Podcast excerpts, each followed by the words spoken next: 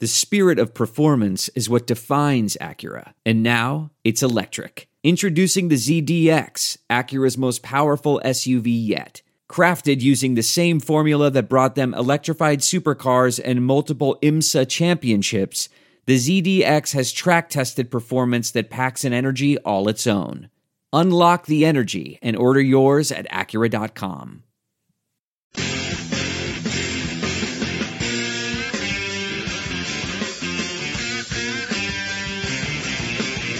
welcome to the Chronic Podcast. I'm your host, Ralph Malbrough. Thanks for finding us on the interwebs, however you do, on this blue, blue Monday to start the football season. Uh, the Saints lost 40 to 32. Um, and as always, to break it all down, we're joined by joined by Andrew Juge of the Saints Nation. Uh, Andrew, I'm going to start with this point in that the Saints look, they, they looked horrible. Washington, I thought, was in complete control of the game from snap, snap one until the end. The Saints did have a chance to win, but Washington was in control of it.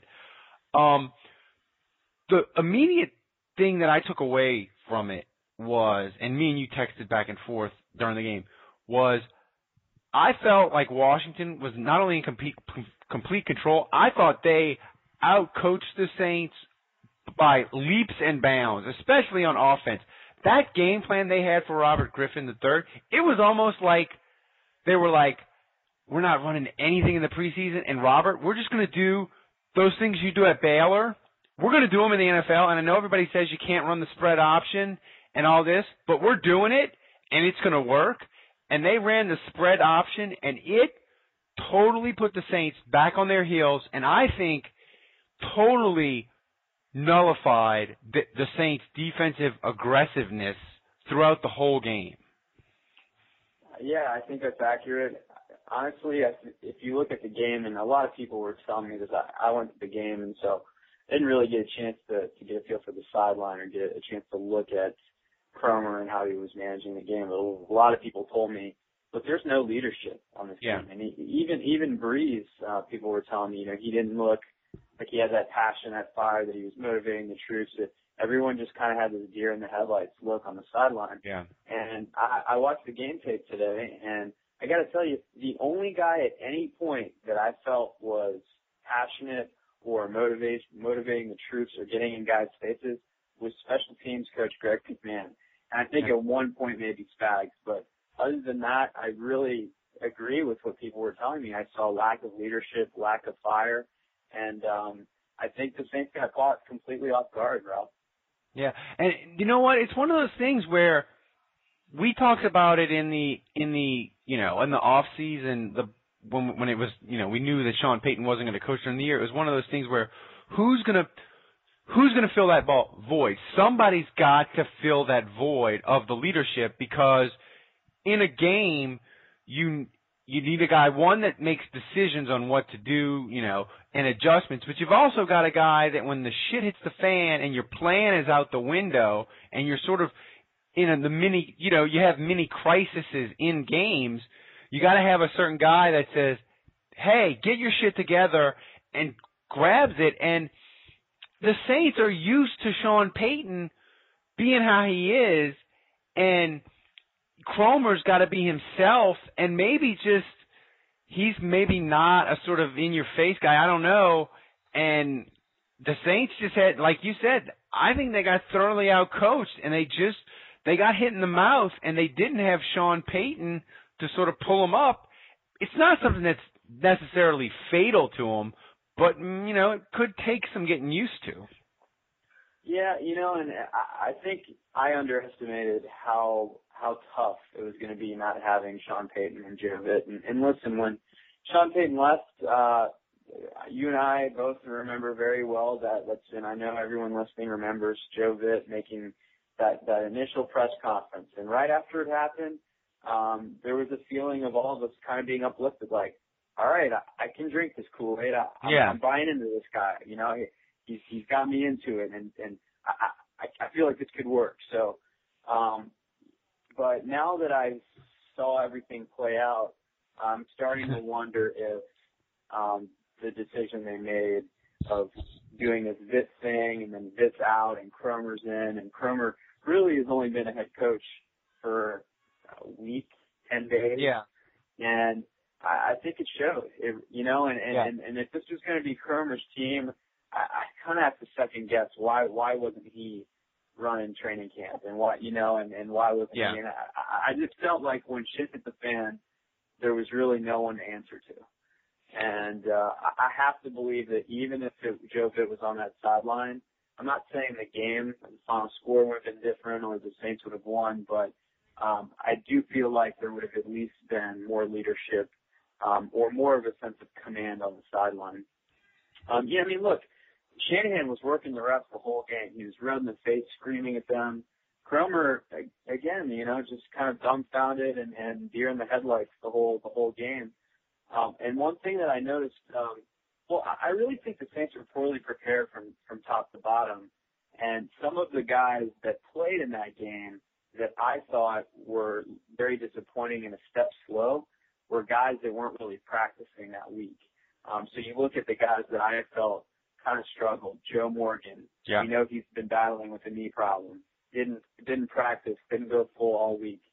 Um, Marques Colston didn't practice at all that week. To me, he looked gun shy. I mean, he he had alligator arms. He didn't look aggressive. You know, going going to get the football. He just he looked out of it. Um, Da- David Hawthorne just got his knee cleaned up. He he looked like he was limping out there at times. He he wasn't running fast sideline to sideline. Will Smith suspended all week Yeah. he got manhandled by Trent Williams. So and and, so you add all these things up, and and it, it makes to a lot of mental mistakes. And all those guys I just mentioned were guys that were just plain not prepared. And um, so it kind of makes me wonder if the Saints threw out a lot of players there that they trusted based on, hey, you're a veteran, you're going to be fine. And really, they put a lot of guys in there that weren't ready to play. Yeah, I, I, I, I almost wish they, especially, I noticed that with Hawthorne too, and, and I almost wish they would have played it safe with him, like they did with Greer. You know, it's just, it's just one week, and I know players push and push and push, but I would rather them get healthy. And I don't, I, hopefully it didn't hurt anything with Hawthorne, but he just, I don't, I don't know. He didn't look, he didn't look like the player that I saw when you watch Seattle, I had some old Seattle games from last year still on my DVR. He didn't. He didn't look like the same guy. No, he, he was a liability out there. You know. Yeah, Um I, I think that the main thing that I saw with Hawthorne is, you know, the Redskins were running that wide receiver screen a lot. You know, uh, obviously uh, Les Miles' favorite play call, and um, when when they were running those screens, uh, that was basically an extension of the running game, but it really puts the pressure on the linebackers to get sideline to sideline. And part of the reason that was working so well was because Hawthorne was moving laterally very poorly. This is it. We've got an Amex Platinum Pro on our hands, ladies and gentlemen. We haven't seen anyone relax like this before in the Centurion Lounge. Is he connecting to complimentary Wi Fi? Oh my, look at that, he is! And you will not believe where he's going next. The Amex dedicated card member entrance for the win! Unbelievable! When you get travel perks with Amex Platinum, you're part of the action. That's the powerful backing of American Express. Terms apply. Learn more at americanexpress.com slash with Amex. I want to tell you a story. It's a story about a scandal, broken relationships, gossip, rumors, money, corporate rivalry, and a broom. A performance enhancing broom. My name is John Cullen. I'm a comedian, podcaster, and for 20 years, I was a semi professional curler. And I want to tell you the story about how a single broom almost imploded the 500 year old sport of curling. We felt like we were bringing a knife to a gunfight. It's the story of a superstar and his fall from grace. Well, I was being dragged through the mud. It's the story of two brother entrepreneurs with a dream. I said, that's great news. It's a story of intrigue. I still don't understand why we want to keep his name secret. The full story has never been told, so I'm going to tell it. Broomgate How a Broom Almost Killed Curling. It was a year I'd like to forget. To listen to Broomgate, search for Broomgate in your favorite podcast app. That's all one word Broomgate. Yeah, and and and Sh- and Shanle went got out got hurt and they put in Herring and he was terrible. It looked like to me. Um, and mean, was playing great until he got hurt. He was Yeah. playing really well. we haven't. I didn't see. I saw a word from Johnny Patrick that he they got good news on him. I didn't. I haven't seen anything on Shanle, so I'm not sure. They, they had well, you know, typical Sean Payton mode. Um, they're you know they're not revealing much, but Kromer did drop the nugget that he hopes to get both Shanle and Henderson back soon. So it doesn't sound, you know, I mean, it, it could easily still be a four week injury, but Yeah. uh, at least it doesn't sound like it's very serious. Yeah, that's a good. That's a good thing. Um, the Saints, the defense was, as we we started off, was was fairly just dominated. There's no other way to put it. Um, how did the Corey White looks specifically? He he played a lot. He was playing a lot early, and he played even more when Johnny Patrick went out. How did he look to you? You know, top to bottom, the defensive backfield was poor. Um, and I think after the game, um, I was really down on our safeties. I was down on, and, and this is just my point of view from walking out of the Superdome, watching the game live in person without instant replays really or TV or anything. So uh, in real time, I was most disappointed in Jenkins and Harper, you know, and I, I just decided you know, enough is enough. Now, how long have we had these two safeties now? And they're not delivering. They're not living up to um, their supposed captain status and their supposed, uh, you know, on the brink of stardom. Um, and I just haven't seen it from those two. And, and that game was very disappointing and really an extension of the 49ers game where they really laid an egg to end our season a year ago. Uh, but looking at the game tape, uh, there was not, in my eyes, a lot of mistakes by those two. Now, the, the Harper interference call, um, that, that's a tough call, man. That's a tough call on him. I thought it was good coverage. That he did lock arms with the guy, but he turns around, locates the ball, bats it down. Um, you know, that, that's, that's a 50-50 play at best. And, Yeah. and given the circumstance, I know a lot of referees hold that flag and, uh, especially in the Superdome. Um, you know, sometimes you're at home, you get some generous calls. So, um, I, I thought it was a weak call, and I can't really blame Harper for that because I felt like the coverage was decent. Um, you know, both him and Jenkins took some bad angles on some tackles, and uh, that that was unfortunate. But I didn't really see any plays where either of them um, screwed the pooch immensely. You know, they just completely um, fell apart. I actually thought the weakness in this game was more attributable to the cornerback play, both Patrick Robinson and Corey White. Um, so back to your original question, I saw some good things about, well, the very first play of the game, they run a wide receiver screen. Um, Corey White fights off a block, runs right to the line of scrimmage, makes a tackle. Fantastic play. And, uh, he couldn't have started better. And you're thinking when he makes that play, wow, I can see why this guy started and he's off to a great rookie campaign. Um, you know, and he, he had his moments. He, he had some times where I thought coverage was good. Um, but unfortunately, two things. Number one, the Saints pass rush was so bad. And number two, even if it was good, RG3 has incredible escapability. So, Yes. um, that's a double whammy in terms of the amount of time you've got to stay on your receiver. And, uh, there were, there were two or three times specifically where White completely lost his man and that hurt the Saints badly. Um, and then they they came on an all-out blitz on a third and goal, and uh, he completely lost Robinson for for a slant for a touchdown. So he he gave up some plays that hurt the Saints really badly. And uh, I, I I'm not ready to write him off. You know, I, I'm not like this guy sucks, but uh, you know, it's about what you would expect from a fifth-round rookie. He made some mistakes and he paid for it, and it really hurt the team.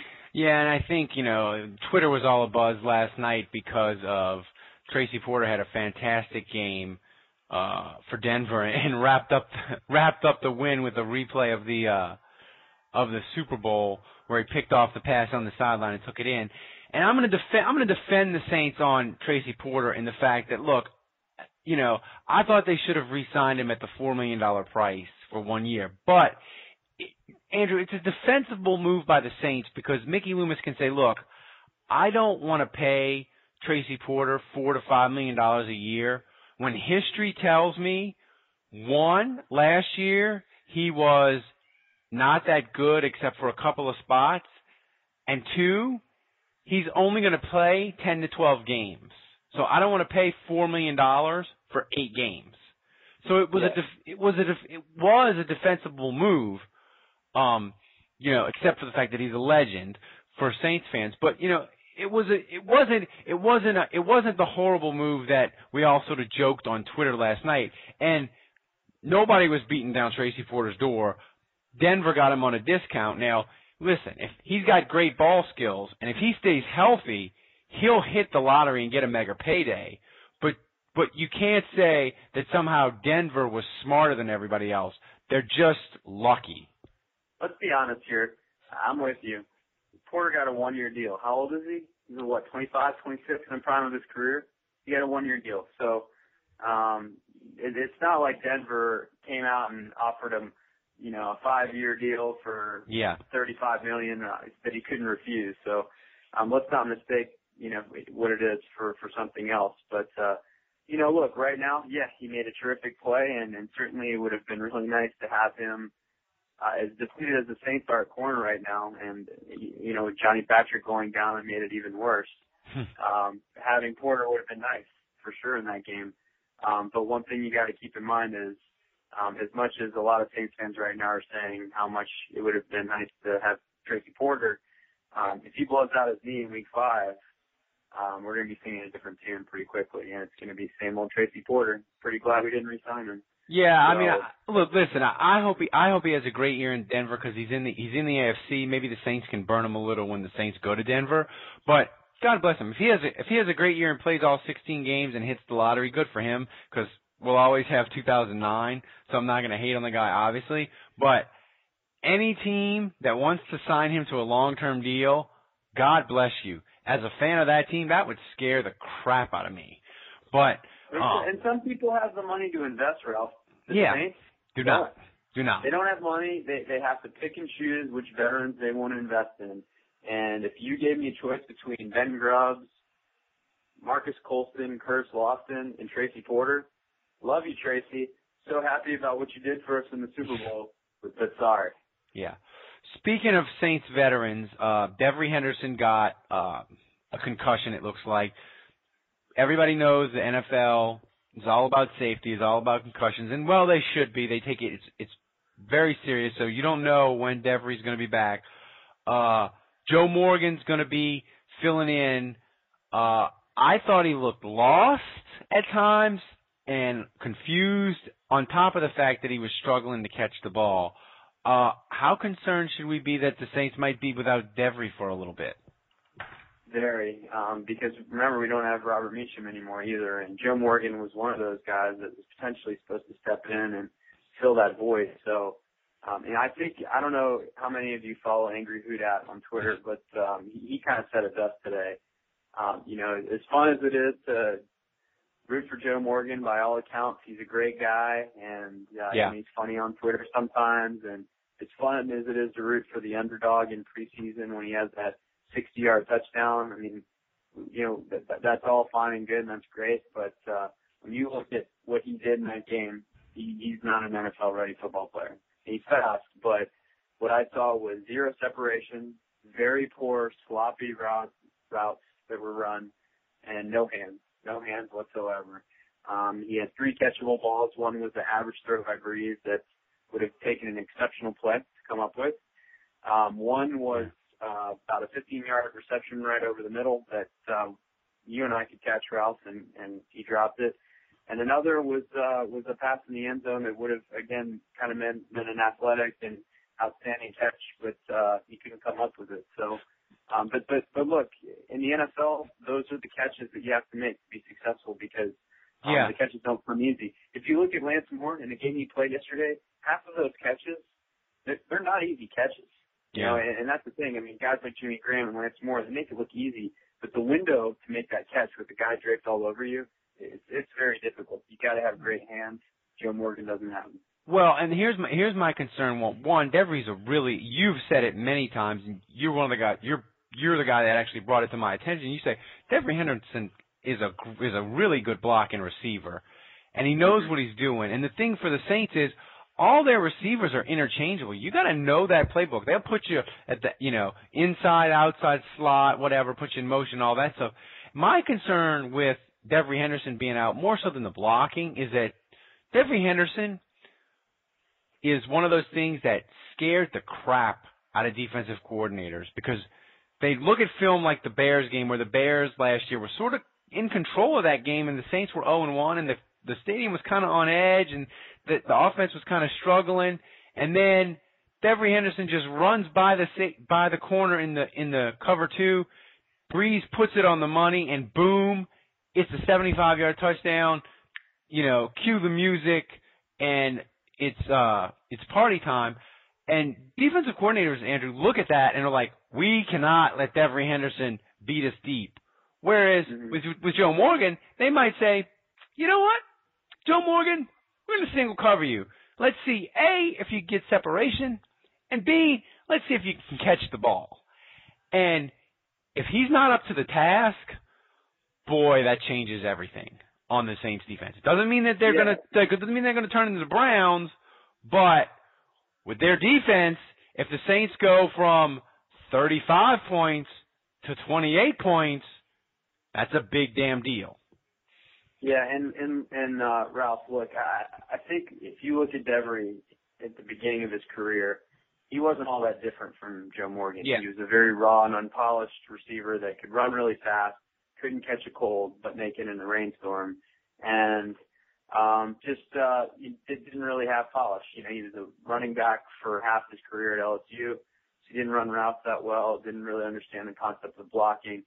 Um, Henderson is known in, in his career as one of the hardest workers on the team, and he yeah. stays late after practice, and he's really um, perfected his craft, and that's how he's gotten to be what I think is a pretty um, diverse receiver. You know, he, he's gotten to the point now where he's pretty good as a possession receiver He's, you know, he's lost the step, but he's still a deep threat. He blocks well. He does all the things you want out of a receiver. He's a complete receiver. Um, so I'm not saying that Joe Morgan can't get there, but I think the difference is when Henderson was coming up, he was um, on a mediocre team, and he made a lot of mistakes that hurt a mediocre team that ended up eight and eight. And he would make some plays, and he would hurt you. Um, now, Joe Morgan, is he capable of getting behind a player and, and getting a touchdown for the Saints at some point this season? Sure. But I think you also saw the other side of that, which is he's going to drop passes, he's going to hurt you. And when you're on a team like this, it's just a lot harder to accept it because um, the the margin of error for this offense, if if the, if the defense is going to continue to play like this, the margin of error for the offense going to be incredibly small for this team to be able to win games.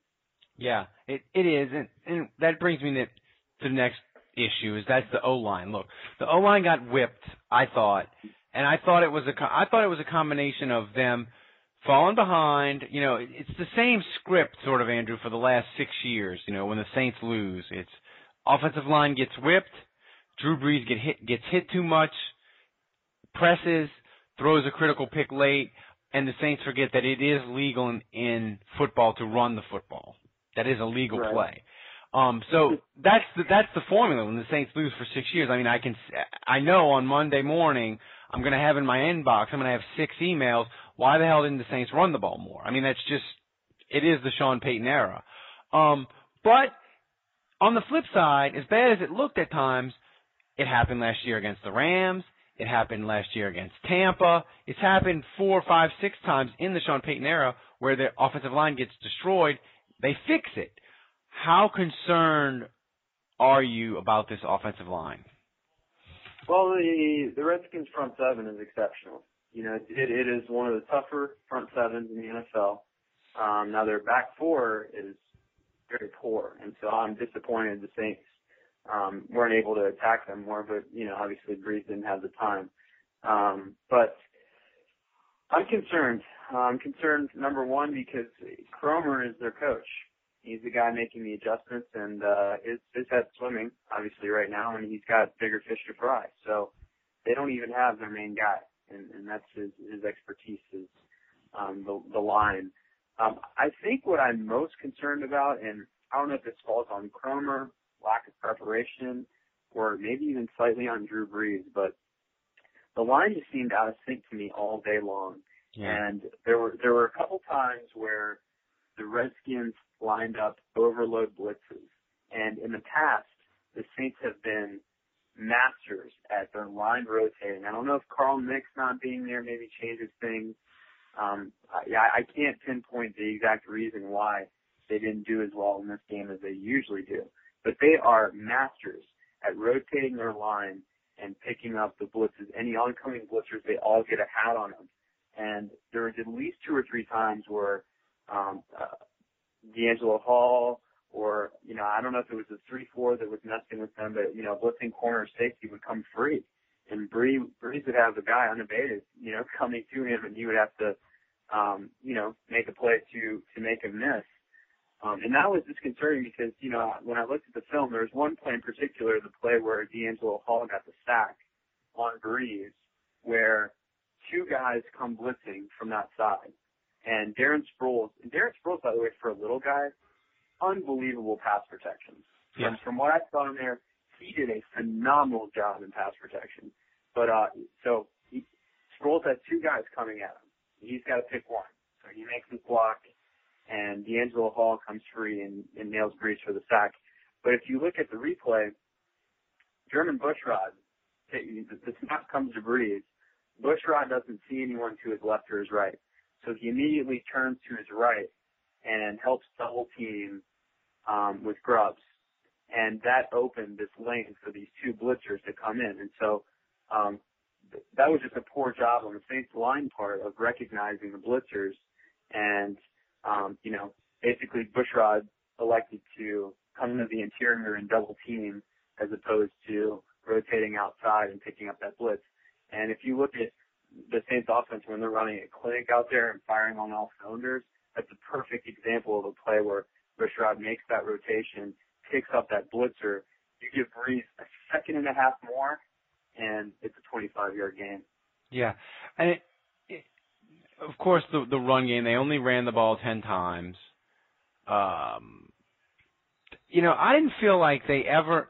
I only felt like there was a there was one moment where I wish they wouldn't have been aggressive and they would have run the ball more, and that was when it was 33 to 25. They got the ball. The crowd was in the game. First play, Drew Brees threw it in the seam, overthrew Lance Moore, pick. Washington runs it back, basically game over. That was a moment where I would have liked them to see. I would have liked the Saints to try to run the ball. Now I know the Saints said, "Hey, main reason we didn't run the ball is because we got a lot of penalties and we were behind the sticks." But like you said, angry Houdat sort of broke it down and said, "No, not really. You had plenty of chances to run the ball, and you just didn't." Um, and what's what's your take on not the Saints in general, but yesterday? Did you was there any at any point where you were like, they need to run the ball now? This is a good spot for them, or were you always feeling like they were under the gun and needed to press to get back in the game? Well, I, I, it wasn't so much the the score as the down and distance. I mean, I really felt like the penalties to a large extent ha- handcuffed them. Um, my God, I mean that you again going back to the offensive line, it wasn't just the missed assignments and and sometimes they were just flat out getting beat. Um, but it was the holdings, it was the false starts. Um, you know, there were just so many times where the Saints were in third and twenty, second and Yeah, 15, and and there that, that throws out half your playbook you yeah, know, when you're in that down and distance. So, um, no, you know, I, I mean, you you look at, at at the numbers and you see 52 passes and 10 rushes, and that's that's egregious. I mean, that's massive, and um, that's a shocking number. Um, Yeah. But but uh, you know, so obviously I would have loved to have seen more balance. And look, when the Saints did run the football, they ran it pretty good. I thought Ingram looked pretty solid. Um, now obviously there was a really small sample size, but I thought Pierre Thomas and Ingram ran the ball hard, and and they they would usually get about three, four, five yards.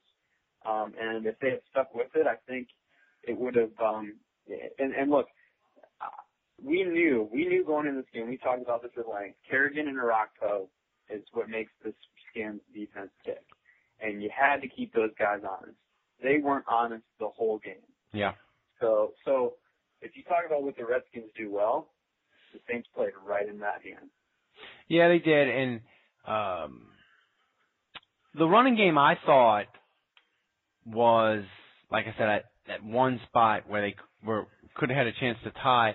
That was the spot where I would have liked them to run the ball. Um, I I felt like they I felt like Sproles disappeared for long stretches, and I don't know if that was something Washington did specifically or it was play calling. I know Washington did a really good job against the Saints screen game, but like you said, that was that was a product of a lot of time of the Saints were trying to run the screen when it's second and third and long, and defenses are looking for the screen on those downs. Uh,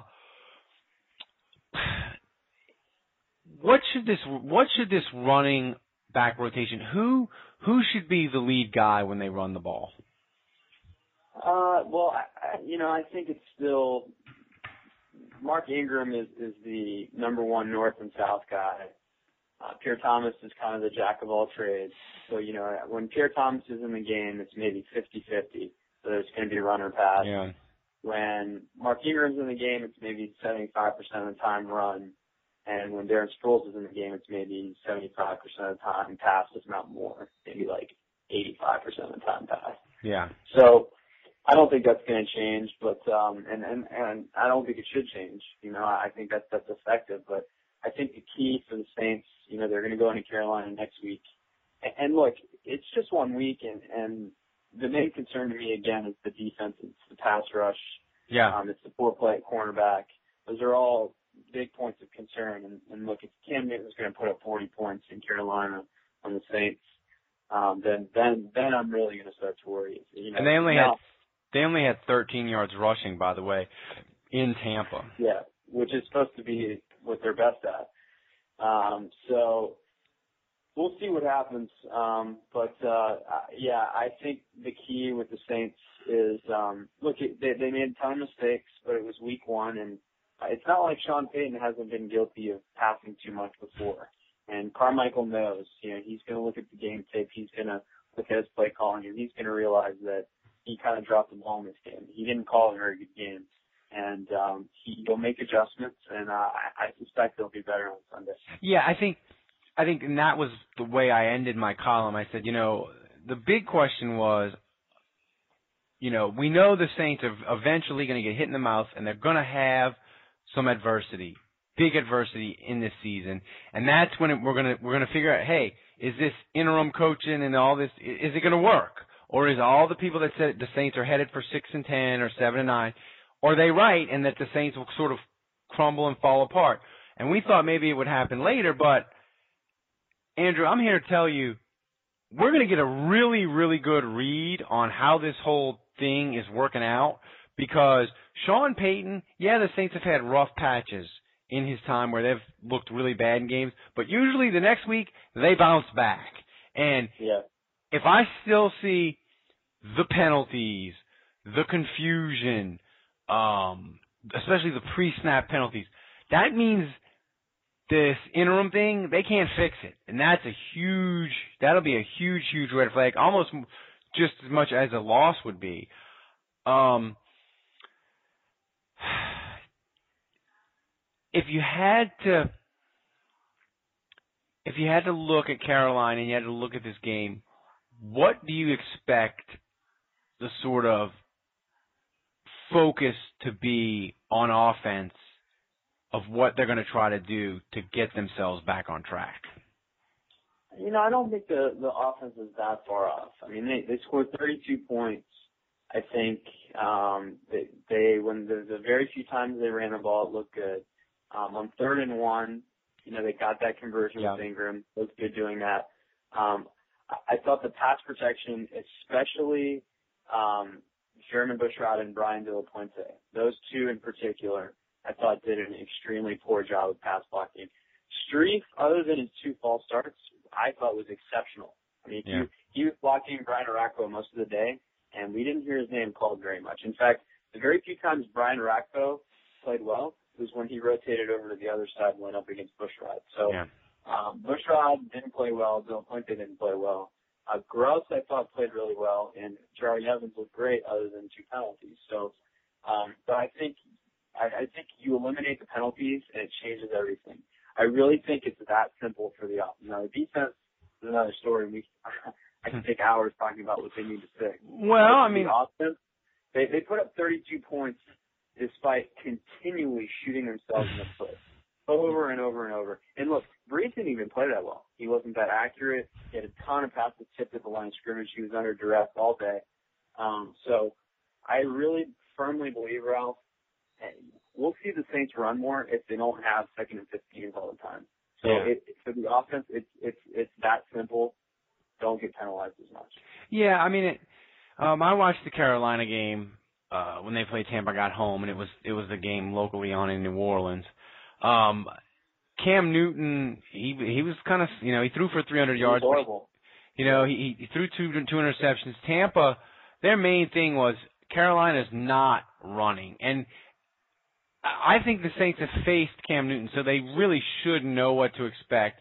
And I thought they're, you know, yeah, the Washington did. When you look at the numbers, you're like, man, they ran for they, they had a they had a lot of they had a lot of rushing yards. Yeah, they did, but you know, they had 153 yards, but 44 carries. I mean, I I they had a couple of they had a couple of big runs late, but I mean, you could attribute that to 39 minutes of possession. I didn't feel like Washington really was dominating the Saints defensive line, but it was at home and the Saints did have the, the crowd noise advantage, which they won't have in Carolina. Um, did you see anything that anybody on the defensive line that stuck out in a positive way that we can? Oh, absolutely. I thought the run defense was outstanding, especially going back and looking at the tape. Um, I thought that uh, Bunkley is a huge addition. Yeah. Controls the line of scrimmage. He was outstanding. Um, Lofton was outstanding against the run. Um, Cam Jordan was, I thought, the best player on defense. I thought he was incredible against the run. And I, I told you um, at the beginning of the week that that right tackle that was replacing Jammal Brown, um, that matchup against him versus uh, Cam Jordan was was a huge, hugely in favor of the Saints. Now Jordan kind of did his usual no-show and pass rushing situations, but um, stopping the run, he had 11 tackles, led the team, and number of those were him shedding his block and making the play around the line of scrimmage. So he was outstanding against the run, and we know Will Smith is always going to be pretty good. And uh, Shanle, before he got hurt, was uh, very good against the run. So uh, I thought the run defense was outstanding, and I think um, Hawthorne again just didn't move laterally very well for me. And you know, if, he, if he's 100%, um, I really think that that run defense is transformed because you compare what, what I saw from Bunkley and Ellis out there, and uh, that, that beats Brad Franklin and, and Shaun Rogers from last year by a mile, by a country mile. So yeah. the run de- the run defense, as far as I'm concerned, now let, let, let's let's be honest, the right side of the Redskins offensive line, especially running the football, is weak, and they gave the football the entire game to a six round rookie out of Florida International. So um, I'm not ready to anoint Alfred Morris as, you know, the next Barry Sanders. And uh, I, I don't know how good the Redskins running game is, but you're right, they were fully committed to it. And I thought the Saints did an amazing job against yeah. the run. DeAngelo Williams does have a history of having nice games against the Saints. And he has a tendency to break off some big runs, so it'll be interesting. Um, this game is real. This this Carolina game interests me, Andrew, because Carolina was sort of a sleeper pick, a trendy, you know, um, you know, big game pick. And this game Sunday, there's going to be a team that that they're going to be the talk all week because either the Saints are going to be 0 2 and it's going to be a full blown crisis. They're going in the toilet. They're going to have a downward spiral, or Cam Newton is having a sophomore slump, and that'll be the talk all week. So it, yeah, no, there's a lot of pressure on both teams. I agree. And the the one inter- interesting point, I I like it. I like it. I like him as a writer because he makes me think. I don't.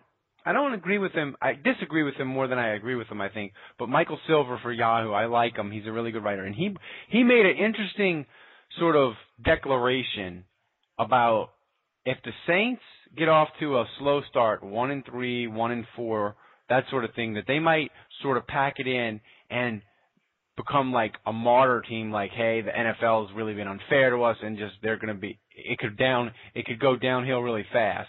I sort of disagree with that because I just I don't I don't think Drew Brees would would let that happen. I mean, we've seen them when they were 0 and 4 and they dug out of the hole in 2000. I, I just don't see Drew Brees let letting that happen. But it's not out of the realm of possibility. It's not insane.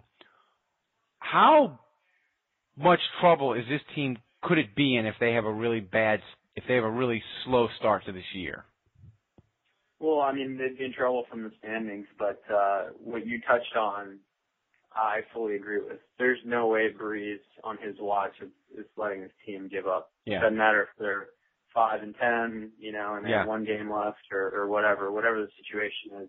Um, you know, if they're fighting for their lives at four and seven and they got to win out to make the playoffs or whatever, he's going to believe till the end. So, um, no, I, I, I can't speak for the defense, but um, you know, I think there's enough character guys. I mean, when you like, if you ask me, you know, who who do I think the the locker room leaders are? Who are the guys that um, that are really the vocal guys? You know, I think of Brees. I think of Zach Strief. I think of Jahri Evans. I think of Roman Harper, Malcolm Jenkins, Jonathan Yeah. Vilma. There's just no way those guys. Those guys have all won a Super Bowl. Um, they know what it takes to win. And uh, the, the Saints, you know, look for what it's worth. Sean Payton's blueprint was to bring in character guys, and sometimes you sacrifice talent for character to Yeah. find the right player that fits what you're looking for. And um, you know, Scott Shanle is another perfect example of a guy, not the best athlete, but um, he's a guy that you can count on. The coaches know what they're going to get from him, and he's he, he's kind of got that character where he's not going to allow his watch, his defense to to mail it in or give up. So. Um, I think that's the one benefit that you have um, when when Sean Payton's not here. When Sean Payton's gone for a season, is um, he can the Saints can trust that the, these these players that they've invested in um, are going to carry that legacy. You know that they're going to even if Sean Payton's not there, that they're going to give it their all. And uh, you know they're not. So look, I mean, how many times over the years have we seen a team with T.O. where they were they had a losing record and he just starts to love you know, and he just doesn't care because it doesn't really matter. And he's going to pick up his paycheck. Yeah. And if the team loses, he's still getting his paycheck, and they're not going to make the playoffs. And so um, that's exactly. It's funny. I, people were tweeting me today. We got our receiver stuck. We need to sign Plaxico, T.O., or Ochocinco. And it's amazing to me after all these years that some fans just don't get it. That's Yeah. the Saints will never sign players like that specifically for that reason. And Yeah. yes, trust me, they're more talented than Joe Morgan. I know that. Even Well- at this age. Well, I mean, I think you know, I think the closest they've ever come is they this year. Look, they worked out Randy Moss, hmm and you know, maybe they offered him a deal, but I doubt it because I think, I think if the Saints would have offered Randy Moss a contract, he would have said to himself, "I'd rather play with Drew Brees than Alex Smith." I think the Saints worked him out, and he looked great, but they were like, you know, we don't really need Randy Moss. We're not going to chance it having him Yeah, around here. At the time, they were still. This is before they had re-signed Colston, Yeah. and I always kind of suspected that there was a little bit of a mind game going on there. Even with the 49ers, you know, who were rumored to be very interested in Colston, um, or a mind game with Colston to pressure him to sign. Yeah, and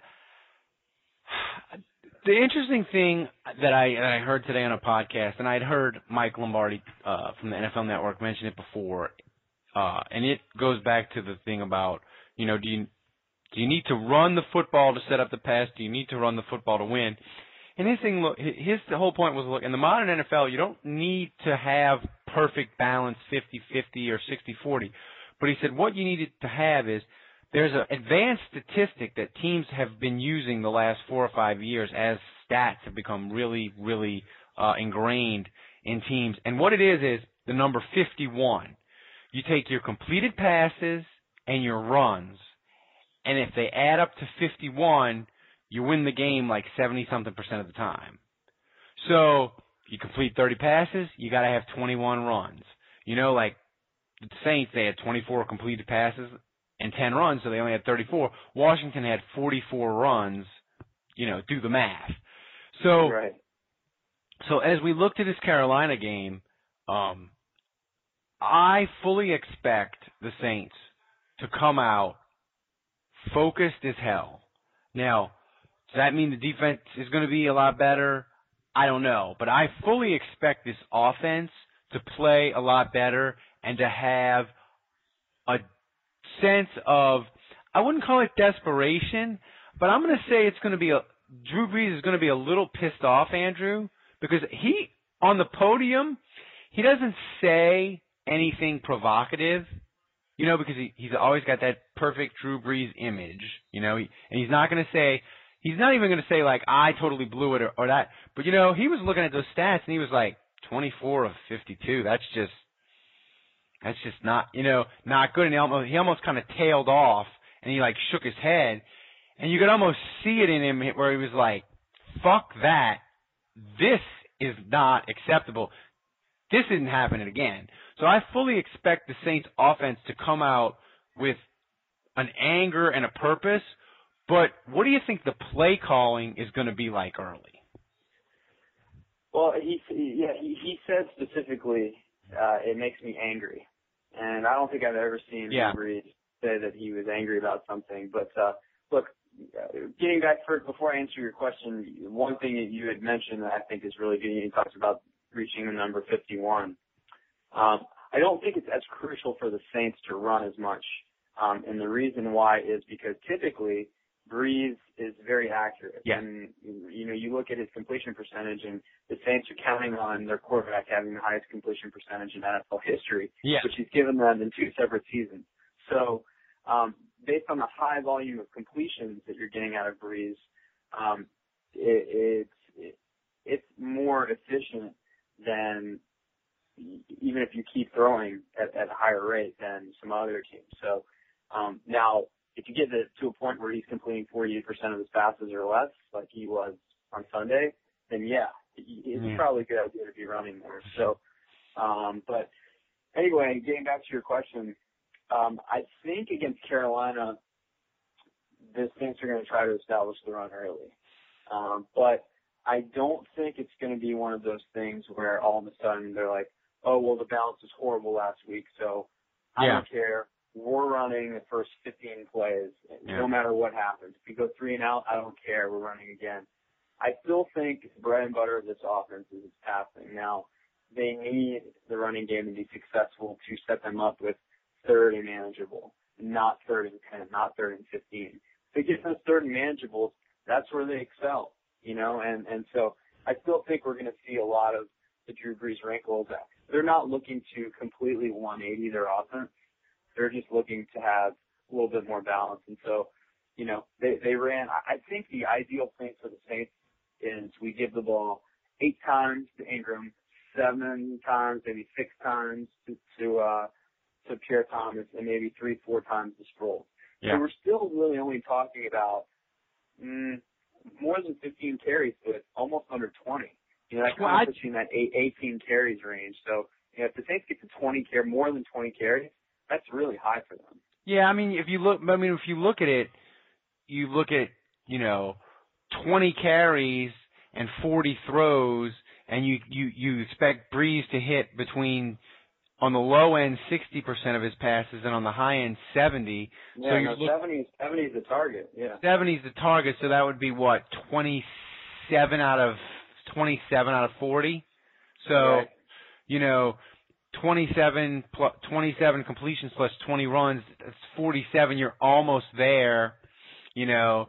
So, I mean, I think I think you're right with the balance there. Um, before I get your game prediction, um, besides the emails of why didn't they run more, was I got some great emails today, um, and I was I was really excited. I'm always excited on WWL when they have the most read and the most emails and the forecast is right behind Bradley Handwerger, the the, the great uh, Saints reporter that WWL has. When I was number two, I was really pumped because that means more emails. But Andrew, I got so many emails either asking me the question if Sean Payton is in contact with the team, do I think that, or theories on how he would do it. And uh-huh. my mother, God bless her, totally convinced me that Sean Payton is talking to the Saints, and she laid it out this way.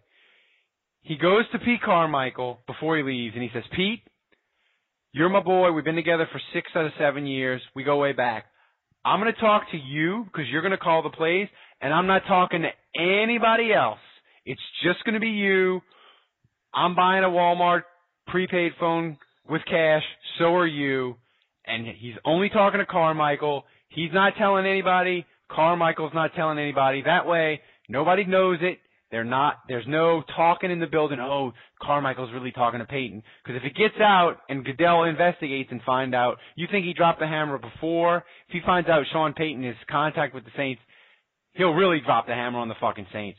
But I think Sean Payton is probably in contact with the Saints and is probably Carmichael because offense is Sean Payton's thing. Do you believe that Sean Payton is still in contact with the Saints some kind of way? And if he is, who's he talking to? Man, that's a good question. Uh, what's the name of the uh, the felon that Sean Payton's buddies with? Ornstein. Yeah, Ornstein. I mean, that would be the obvious go-between, um, since he's technically not affiliated with the Saints, and Payton's allowed to talk to him. So. Oh yeah, I didn't um, see that. That's a good theory. Technically, he's not breaking any rules if he's like, "Hey, Ornstein, uh, you know, tell tell Petey Boy to uh, you know maybe hand off to Mark Ingram five or six more times next week, and uh, you know, and uh, Ornstein probably emails Greg Bensel and some code like, I've got five thousand dollars on Aaron Rodgers' head, and then that gets forwarded to uh, Pete Carmichael, and he decodes it, and really it just means you know hand off to Mike Ingram, Mark Ingram four times. So. Um, yeah, that would be my theory if I had to guess. But um, I don't know, man. Uh, we should we should have like a poll up or something. Yeah, we should. We might have, have to get a poll and have Dave do a poll. We'll have to get. Well, the thing is, I like I I I like my mom's theory because um the hot phones you pay cash, and if he's talking to just Carmichael, Andrew, he wouldn't have to do emails and he wouldn't have to leave a paper trail. All he'd have to do is subscribe like you to the coach's film on his iPad and watch it on Wednesday or you know Tuesday or Wednesday whenever it's available, and then call up Pete Carmichael and they know the language of the plays. He could say, "Look, I've been watching the Carolina film. Uh, you need to run the jumbo package and put Graham in motion when they run this defense." Pete Carmichael already knows what he's talking about. It doesn't have to have a go-between. There's no trail. It's just a hot phone. So. Yeah, and look, I mean, Sean Payton is he's heavily invested. This is and he's team. a control freak and an A plus plus personality. Yeah, you know they say Lindsey Lohan's sober, but you know if, if you gave me if you gave me money to to put on roulette, you know bet red or black, red is yeah, Lindsey Lohan's had a beer in the last 90 days, and you know and the other option is you know I truly believe she stayed sober. I'm probably putting that money on she's had a beer. So you know, it's kind of like Payton, you know, what are the odds? Look, like you said, they would come up with a creative paper trail that it would never be caught. I mean, Carmichael's certainly never going to rat out his boy. Um, and look, if it's happening, we would never know. Well, we'll never find out. Um, but do I firmly believe that there's no chance that Payton has had zero contact with the Saints organization? I, I find that hard to believe. No, no, it could be Brees. It could be Brees instead of Carmichael. Ooh, it could um, be. Yeah. But um but uh or you know again the Ornstein theory as a go between but it, again so it's kind of like that if you if you put it to me that way if I had to bet on my life that Sean Payton had any contact with his team um especially after this week after what he saw on Sunday I think the the temptation is too high for him um you know he's he's I know he watched that game, and I know there's no way that he's sitting on his couch and staying mum after that. Yeah, I mean, it, it's just I firmly believe it, and, and look, it's not the same because I don't think he's talking to him game day. He might help him during the week and be able to help him script those first 15, 20 plays, but that's all. I mean, he can't do adjustments like when the the Redskins are totally getting after Brees. He's not. A, he's not they're not talking to him during the game, so he's not able to make the adjustments and help him. But I Which definitely is what best at. yeah, I mean, look, it's like they said today. It's like Mike Lombardi said on the podcast. Sean Bra- Sean Sean Payton makes seven and a half million dollars a year. There's a friggin' reason why he makes that kind of money. Um, Mm-hmm. you know, so you I know. think I think we saw why on Sunday. Oh, I know. I def I definitely do. Although to be fair, I'm not sure. I'm not sure Sean Payton would have turned that game around. I just think Washington had it circled and they were planning for this from day one. They they had a great plan. And look, RG3 is the real deal. I mean, and, and let me tell you something. When Mike Holmgren gets fired in January for running the Browns, I don't know if he ran them into the ground because they were already in the ground, but when he dug and put them to China, he's going to say, you know what? I should have given five number ones for RG3 because he's that. I think he's that good, and he's going to make. He's going to have Washington at the top of that division if Daniel Snyder will just stay out of the fucking way of Mike Shanahan because Yeah. Michael Vick ain't getting it done. Tony Romo is a nice player, but he's people don't realize he's 32. Um, Eli's good, but you know he's. I mean he's been he's been good in the playoffs in the biggest game, but his regular season track record isn't so great. So I think there's a chance Washington could be at the head of that division in really short order. Um, I think I think the one thing that's kind of hurting that team is playmakers. Um, I just I don't think the they don't have the running backs. They don't really have elite receivers. Um, so I, I think for Redskins, I think their peak is probably going to be in a few years when um, they put some nice pieces around RG3.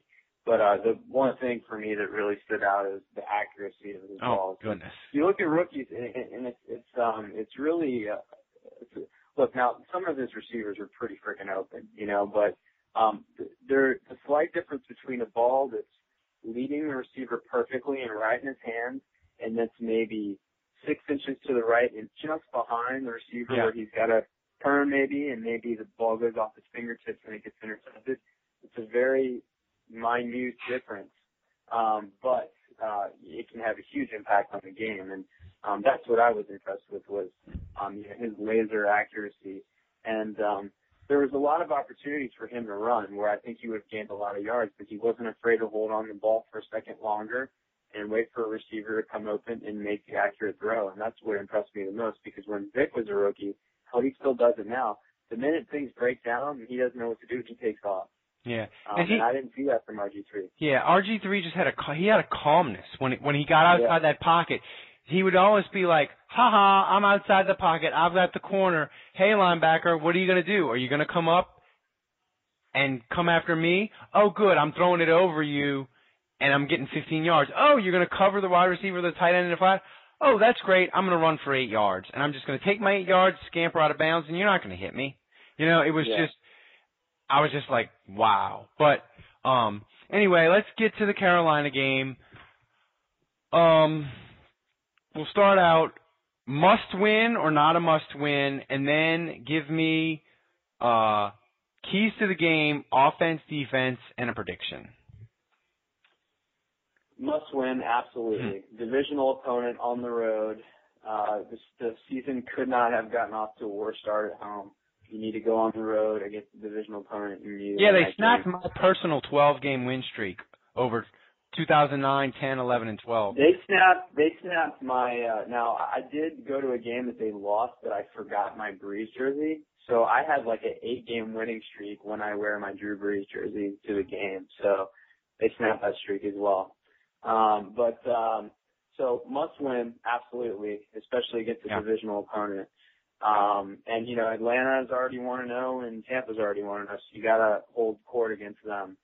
Um, so must win. Um, keys to the game, I think uh, on offense, it's uh, limit penalties, and key to the game on defense, generate some kind of pass rush. And what I told you was, I don't care if that means they have to put Martez Wilson and Junior Galettin on first down. Um, Martez Wilson didn't play at all. He needs to get in there. Um, I, I realize they could be a liability, but look, this is why you got Broderick Bunkley, and um, this is why you, you rely on Sedrick Ellis, who had a Mhm. pretty good game. So Um, let them step up, let them handle. This is why you got those linebackers, um, and let them, you know, try to manage with with weaker run support ends. Um, but let's get more pressure on the quarterback. Let's find a way. So um, I'd say those are kind of the two the two keys on offense and defense. And then where did you want your prediction? Yeah. Uh, well, it's it's tough. I mean, I don't want to come out overconfident. You know, I mean, after after what I saw on Sunday, it was really disconcerting. And Vegas um, has them a two and a half point favorite, by the way. The, The Saints. Saints are. The Saints are, yes. Yeah. Well, I I texted you that for surprisingly for me, I'm usually pretty even keel and very weak to Yeah, week. But, you uh, did. for, for I texted you and said, you know, I'm kind of surprised at myself at how how much I'm looking at this as doomsday. Um, but man, the the the shining light here is that Carolina looks so bad against Tampa. Um, but that's that's the thing that their backs against the wall too, and they're going to come home and they're going to have immense pressure to win this game. Yeah. Um, so I, I think it's going to be a battle. Last year when the Saints came to Carolina, they had a it was very close until the very end. And remember Jeremy Shockey ran off the field not shaking anyone's hand, and it was kind of a the heated battle. So I, I mean, I think I, I'm going to optimistically say the Saints win because really they can't afford not to. Um, but I'm going to say Saints 23, Carolina 20. I'm going to say the Saints Yeah. cover by half a point. Yeah, that's that's a that's a that's a good prediction, and and we'll we'll see. Andrew, one last thing before I let you go is it was it was fun finally meeting you, and shaking your hand as uh we we did manage to meet up. Um, did you did you read anything or see anything after one week of the NFL non Saints related that you were like, holy shit, I didn't see that coming. Uh, you to besides the Jets putting up more than 10 points? Yeah. I had that was a Buffalo's defense surprise. fantasy. Yay me. Yeah. Minus two. Um, I'd say my biggest holy shit moment of of the um, well, I'd say two things. Um, well, I, it wasn't holy shit. I was kind of expecting Peyton Manning to be good, but um, based on what I saw, okay, the Broncos are definitely contenders because they already had a good defense, and uh, now they've got a quarterback. And it's funny you look at what Tebow did last year and how they were able to stay in games with uh, with him, and now now they're going to blow people out. oh, and by the way, they're out. running the no huddle in the thin air in Denver. That'll be Yeah. fun. Yeah, yeah, yeah. Enjoy that, Ryan Clark. But um, so yeah, so I, that that was a surprise, and then I, I'd say the other is is the 49ers. I mean, Yeah. Absolutely taking a woodshed beating to Aaron Rodgers and the Packers, and uh, you know, it was kind of like the Saints game. You know, in a lot of ways, Rodgers had a little shot at the end there, and they kind of got close, but um, that defense was just so vicious and um, they found ways to score points. I guess Alex Smith isn't that bad after all, but Yeah. um, the 49ers, to me, picked up right where they left off. So I'd say the I knew they were good teams, but the Broncos and 49ers in Week One kind of um, showed to me that they're every bit as good as advertised, and um, we'll see as the season progresses how they look. But right now, um, for me, they're early favorites. Yeah, I mean that was the one thing that I thought with with the 49 the 49 if Alex Smith is going to play like that against like like he did in, in Green Bay with Randy Moss and with uh Mario Manningham, the 49ers are the best team in football. Yeah, That is down. that is just a fact, and and give Jim, Jim Harbaugh credit. He picked Alex Smith, off the scrap heap, got him competent, went after Peyton Manning, didn't get Peyton Manning, and just said, all right, and he's just getting Alex Smith to be where I think they could win the Super Bowl with Alex Smith, which which really freaks me out. But that was my that was my one big takeaway after one week. But Andrew, it's good to finally have football, and uh hopefully the Saints can get it together in Carolina because if not, uh it's DEFCON seven, eight, nine, ten next week because then it's zero and two, and uh it's full blown crisis then. Yep, yep. We got it. Like I said, must win, and uh, the, the Saints don't really get any favors with their schedule either. So um, you know, the rest of them that won this usually has been one of the uh, more manageable games of this year. So um, gotta gotta win. Hopefully, we're talking, it's one and one and not zero and two. So uh, let's bank on that. All right, Andrew. Until next week, uh, be well, my friend. Thanks, man. All right.